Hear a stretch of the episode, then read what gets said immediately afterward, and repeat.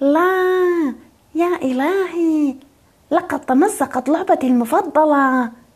ماذا سأفعل الآن يا لطيفة؟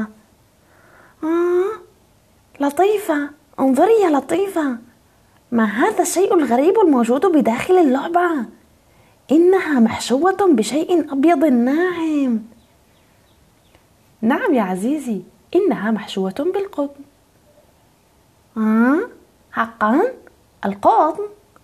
ما هو القطن يا لطيفة؟ هل يمكنك أن تخبرينا المزيد عنه؟ أرجوك أرجوك يا لطيفة. بكل تأكيد، تفضل واسألني يا عزيزي. آه، من أين يأتي القطن؟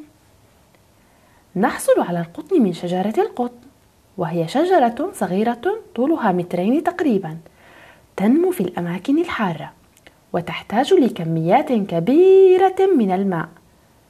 تنتج شجرة القطن أزهارا بيضاء تتحول إلى اللون الوردي، ثم إلى اللون الأحمر، ثم إلى الأزرق، ثم إلى البنفسجي، ثم تجف هذه الورود وتسقط في النهاية. وبعد أن تسقط يظهر مكانها اللوزة، وهي الجزء الذي ينمو القطن بداخله. آه، هذا رائع. آه، حسنا، في ماذا نستخدم القطن يا لطيفة؟ للقطن فوائد واستخدامات كثيرة يا عزيزي، وهو موجود في حياتنا اليومية. انظر إلى ملابسك، فهي مصنوعة من القطن.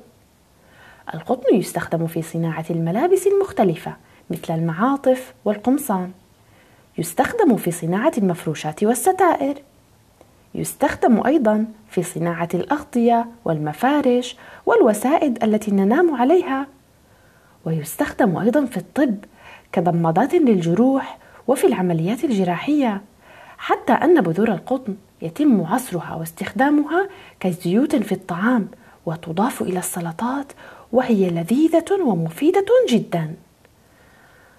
آه هذا رائع. آه حسنا، سأسألك آخر السؤال يا لطيفة، كيف يتحول القطن إلى ملابس؟ ها؟ سؤالك رائع يا عزيزي. حسنا، سأخبرك. بعد ثلاثة أشهر من زراعة القطن يصبح جاهزا للحصاد، ويمكن حصده يدويا أو بواسطة الآلات، ثم يرسل القطن إلى المصنع بواسطة الشاحنات.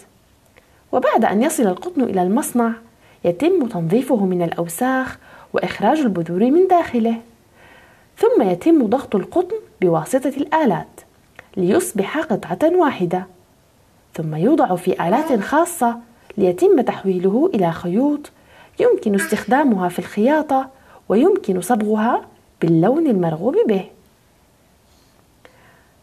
هذا رائع يا لطيفة، كم هو جميل أن أعرف كيف نحصل على هذه الملابس الجميلة التي نرتديها.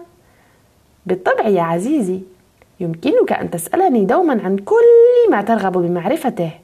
وأنتم أيضا يا أصدقاء، يمكنكم متابعتنا وإرسال أسئلتكم التي تودون معرفة إجاباتها. ولا تنسوا الاشتراك بقناتنا ليصلكم دوما جديدنا. إلى اللقاء يا أصدقاء.